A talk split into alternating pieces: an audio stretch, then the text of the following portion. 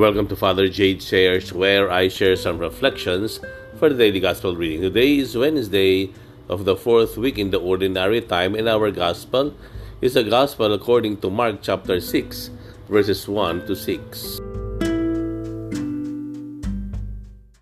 Noong panahong iyon, si Hesus ay nagtungo sa sariling bayan, kasama ang kanyang mga alagad. Pagdating ng araw ng pamamahinga, nagturo siya sa sinagoga.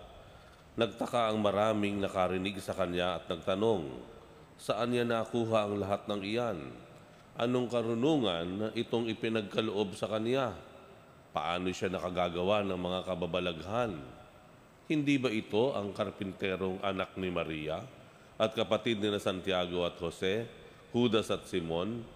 Dito nakatira ang kanyang mga kapatid na babae, hindi ba? At siya'y ayaw nilang kilanlin. Kaya't sinabi ni Hesus sa kanila, ang propeta'y iginagalang ng lahat, liban lamang ng kaniyang mga kababayan, mga kamag-anak at mga kasambahay. Hindi siya nakagawa ng anumang kababalaghan doon, maliban sa pagpapatong ng kaniyang kamay sa ilang may sakit upang pagalingin ang mga ito. Nagtaka siya sapagkat hindi sila sumampalataya. At nilibot ni Hesus ang mga nayon sa paligid upang magturo. Isa sa mga masakit na karanasan ng tao ay yung ikaw ay ma-misjudge, no? Ikaw ay sabihin na natin na ituring na sa paraang hindi naman totoo o kapos sa katotohanan, no?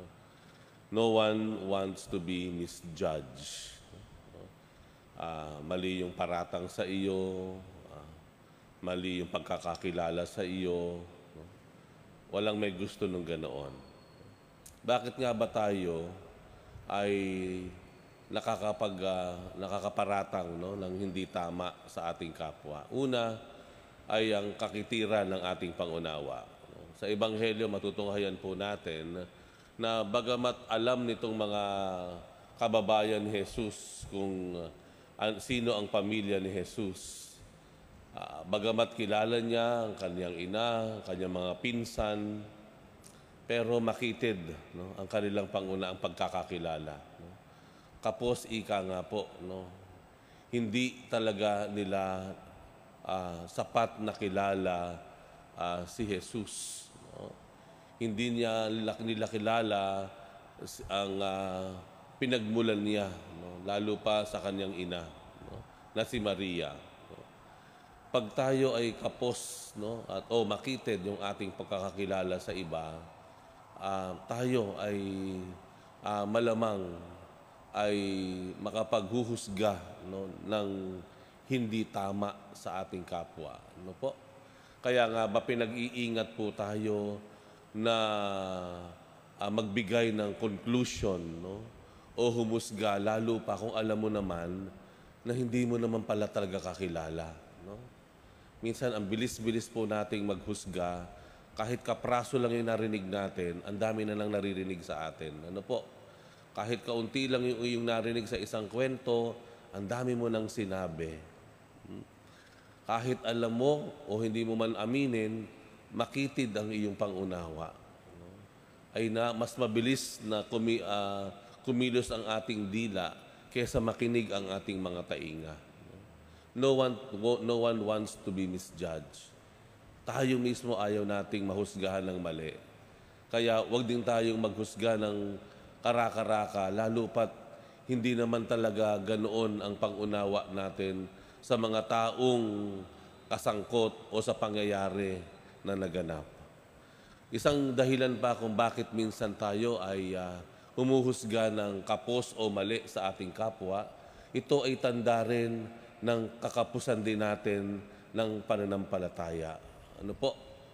Kakapusan ng ating pananampalataya. Minsan, hindi na lang natin nakikitang nagdarasal, akala natin nagpabaya na. Ano po? Minsan, yung mga tao, mga kapitbahay halimbawa o kaanak natin, hindi nagsisimba, ang turing natin ay yaan pagano, no? Yaan ay masama, no? Dahil alam mo, ikaw palasimba, ikaw ay palaging napupunta sa simbahan, may mga devotion ka, kaya pag ikaw ay nakakita o nakaharap ng tao na hindi ginagawa ang ginagawa mo, hindi mo nakikitang nagpupunta sa simbahan, hindi mo nakikitang nagaantanda o paladasal, agad-agad tayong humuhusga. No? Hindi natin alam na yung tao, maaaring nagdarasal yan, hindi mo lang nakikita. Nagsisimba yan, pero hindi lang sa lugar na iyong pinagsisimbahan. Malaki ang kanyang tiwala sa Diyos, pero hindi mo naman nababatid iyon. Kaya agad-agad, karaka-raka, agad tayong humuhusga. Ang paghuhusga ng mali sa kapwa ay tanda ng ating kakapusan ng pananampalataya.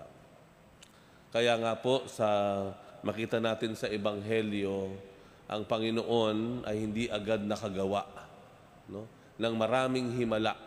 Maliban lamang daw doon sa iilan niyang pinagaling, pero nagtaka siya doon sa mga tao kung bakit hindi naniwala o nanampalataya sa Kanya. Dahil sa kakitira ng pag-iisip o pangunawa o pagkakapos ng pananampalataya. Idalangin po natin na atin pong bigyan ng sapat na katarungan ang ating kapwa. Huwag agad nating husgahan, bagkus kilalanin natin ang ating kapwa, unawain natin sila kung hindi man natin sila makilala ng lubusan, at ating idalangin na yung pananampalataya at pagkilala natin sa Diyos ang siya ding magbunsod sa atin para kilalanin din naman ang ating kapwa.